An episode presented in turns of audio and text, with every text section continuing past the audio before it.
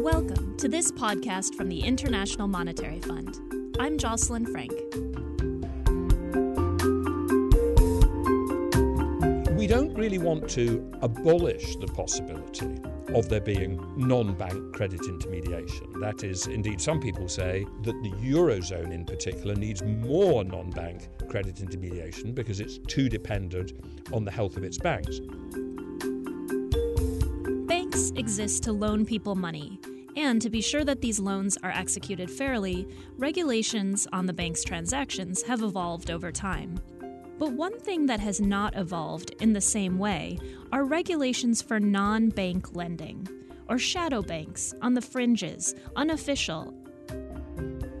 Sometimes this non bank lending can be an arrangement as simple as one friend or neighbor lending to another.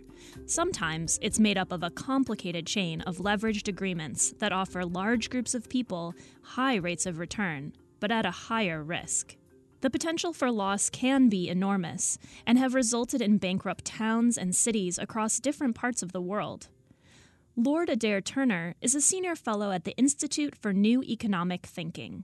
He believes that non bank credit will always exist, so rather than try and fold it under the umbrella of official banking, economists and government leaders need to establish a system of accountability that protects the people without stifling the creative lending systems. I began by asking Lord Turner why he believes that regulation is the best way forward. If non banks are so risky, why not outlaw them altogether? You know, credit is not something that we can definitively control. It, it is naturally created wherever there is trust. I mean, the, the name comes from credere, which means to believe or, or to trust. Wherever there is trust, there will be credit. As the normal course of doing business, I might sell something to you if I trusted you, I might sell it to you and say, you pay me back in three months' time. But I might want a piece of paper back from you, a bill, which says I'm going to, you're going to pay me in three months' time.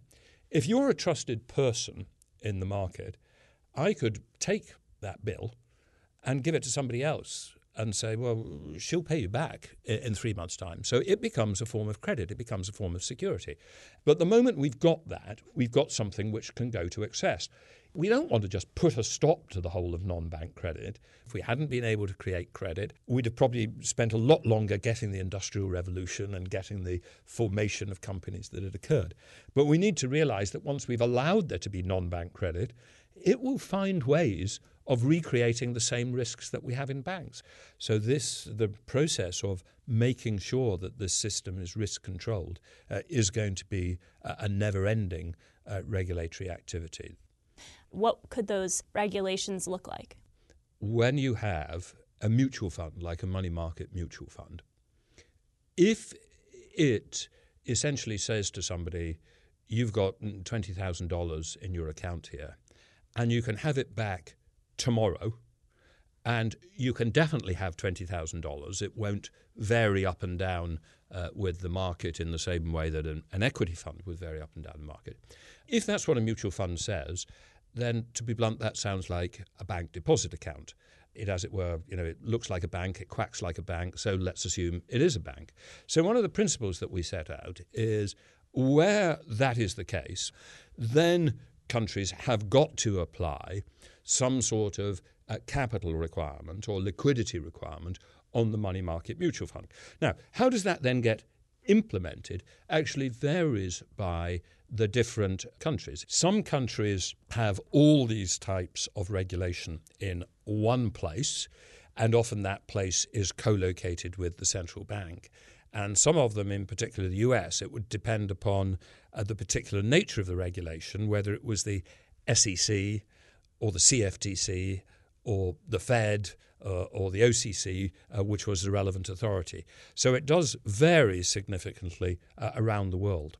So, if they're handled by bank regulators and they look like banks and they sound like banks, quack like banks, as you said, why not just dissolve them altogether? I mean, in the case of mortgage backed securities, some have argued that the regulations are so great that and mixed with the bad reputation of these securities that really the desire for people to invest with these kinds of securities is pretty much zero. So why not just absorb it? Why not just dissolve it?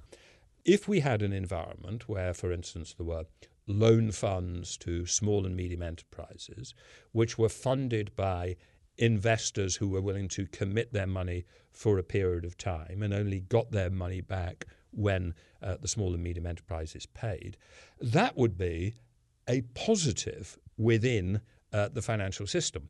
So we don't really want to abolish the possibility of there being non bank credit intermediation. That is, indeed, some people say that the Eurozone in particular needs more non bank uh, credit intermediation because it's too dependent on the health of its banks. What we need to try and work out where we're clever enough is to get good, stable, unrisky non bank credit intermediation rather than the extremely risky forms of non bank credit which proliferated in the period before the crisis.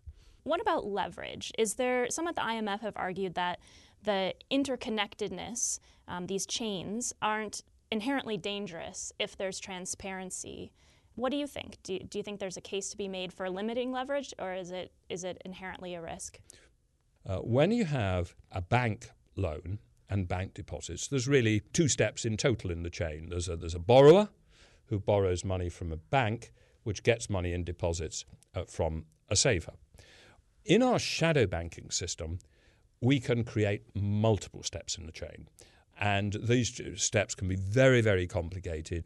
And the same security can go backwards and forwards between uh, different steps in the chain several times. And what we realized in 2007 and 2008 is that complicated multi step chains connected by collateral and margin calls can be quite as unstable as maturity transforming banks. Indeed, they can be more unstable and they can be what we call reflexive, i.e., you know, as, as one person acts, another person acts in response to them. There's a wonderful analogy sometimes used to do with the Millennium Bridge in, in London. We had this new bridge at the time of the Millennium put across the Thames.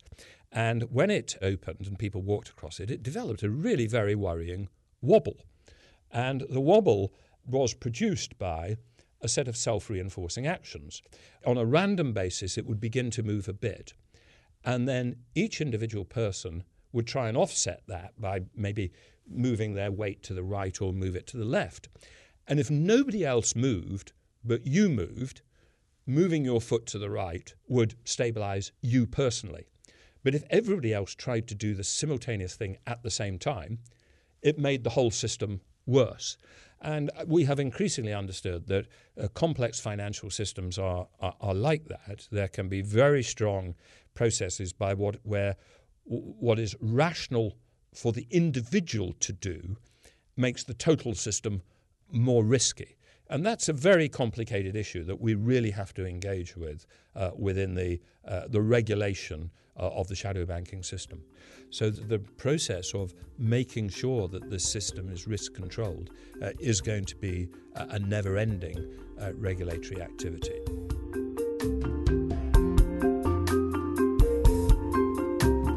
Lord Adair Turner, a senior fellow at the Institute for New Economic Thinking. If you'd like to hear additional podcasts like this one, please visit www.soundcloud.com forward slash IMF dash podcasts.